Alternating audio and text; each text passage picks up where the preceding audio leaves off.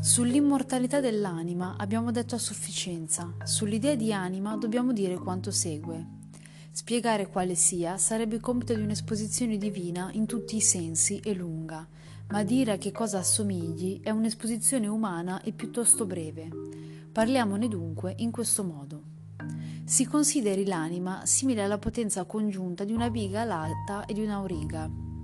Ebbene, mentre i cavalli e gli aurighi degli dei sono tutti buoni in sé e di buona razza, gli altri sono misti. In noi l'auriga guida un carro a due cavalli, dei due cavalli in suo potere uno è bello e buono e discende da cavalli che lo sono altrettanto, mentre l'altro discende da cavalli che sono l'opposto. Perciò fare l'auriga, nel nostro caso, è un compito necessariamente arduo e ingrato. Nel Fedro, Platone si focalizza sulla soggettività dell'amore, che viene considerato come aspirazione verso la bellezza ed elevazione progressiva dell'anima verso il mondo delle idee, al quale la bellezza stessa appartiene.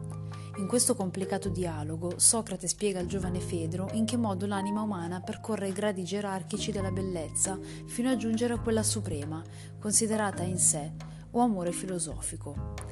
Per argomentare al meglio, il pensatore utilizza un mito in cui l'anima viene raffigurata nella sua tripartizione platonica. Essa infatti possiede una parte razionale, una volitiva e una concupiscibile. L'anima, prima di unirsi ad un corpo, vive in un mondo iperuranio, dove contempla le pure forme. Una volta incarnatasi, cioè contaminatasi con la materia, è costretta a successive reincarnazioni dopo la morte del corpo, con diversi destini a seconda del grado di avvicinamento al mondo delle idee raggiunto in vita. Ciò che chiamiamo conoscenza è in realtà riconoscimento di quello che abbiamo già visto prima di nascere. La conoscenza, quindi, è reminiscenza. Anche l'amore è reminiscenza, precisamente reminiscenza dell'idea della bellezza, fondamentale perché è connessa con il bene e la verità. Di qui l'estrema importanza dell'eros e del bello per Platone, come già evidenziato nel Simposio. La vista della bellezza nei corpi provoca nel nostro animo un estremo turbamento e un desiderio indefinibile e struggente di possesso, perché suscita in noi il confuso ricordo del bello.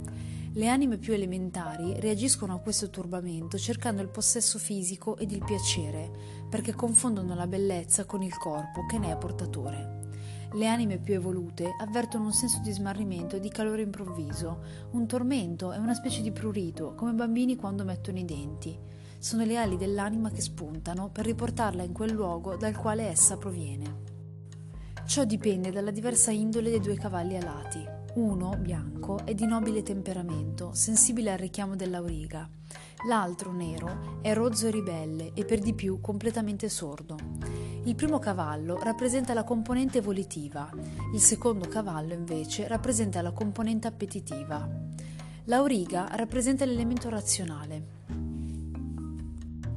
Se però alla fine l'auriga riesce a tenere a bada il cavallo nero, ecco che l'amore manifesta i suoi effetti potentemente positivi.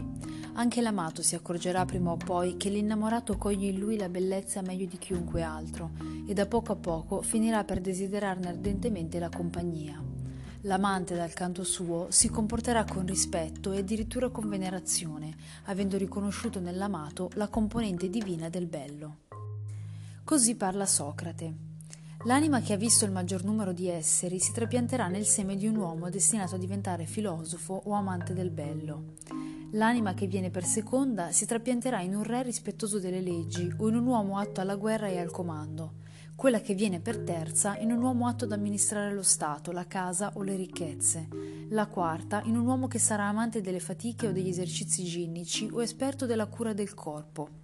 La quinta è destinata ad avere la vita di un indovino o di un iniziatore di misteri. Alla sesta sarà confacente la vita di un poeta o di qualcun altro di coloro che si occupano dell'imitazione. Alla settima la vita di un artigiano o di un contadino. All'ottava la vita di un sofista o di un seduttore del popolo. Alla nona quella di un tiranno. Si può constatare come la qualità dell'esistenza umana venga condizionata dalla quantità di sostanza assorbita dall'anima nella sua precedente vita sovraceleste. Nel mondo terrestre sarà poi la luminosità della bellezza a risvegliare nell'uomo il ricordo delle sostanze ideali, facendo da mediatrice tra uomo e anima caduti ed il mondo delle idee. La ricerca della conoscenza si unisce allora alla pulsione amorosa. Eros, che per Platone è desiderio di bellezza e forza motrice della mente umana, nella sua più alta accezione diventa appunto una vera e propria forza che guida la mente razionale alla conoscenza suprema della filosofia. L'essere umano risponderà con l'amore a questo appello e quando sarà in grado di superare la tentazione di rimanere legato esclusivamente alla bellezza corporea, l'eros si realizzerà nella sua vera natura, spingendo nuovamente l'anima verso il territorio sovraceleste dell'essere. L'amore diverrà dialettica, ricerca dell'essere in sé e fusione amorosa delle anime in apprendimento e insegnamento. Sarà psicagogia, guida dell'anima verso il suo vero destino, con la mediazione della bellezza. L'amore per il sapere, vera immagine della dialettica platonica, sarà quindi punto culminante del Fedro e cuore della speculazione dei suoi ultimi dialoghi.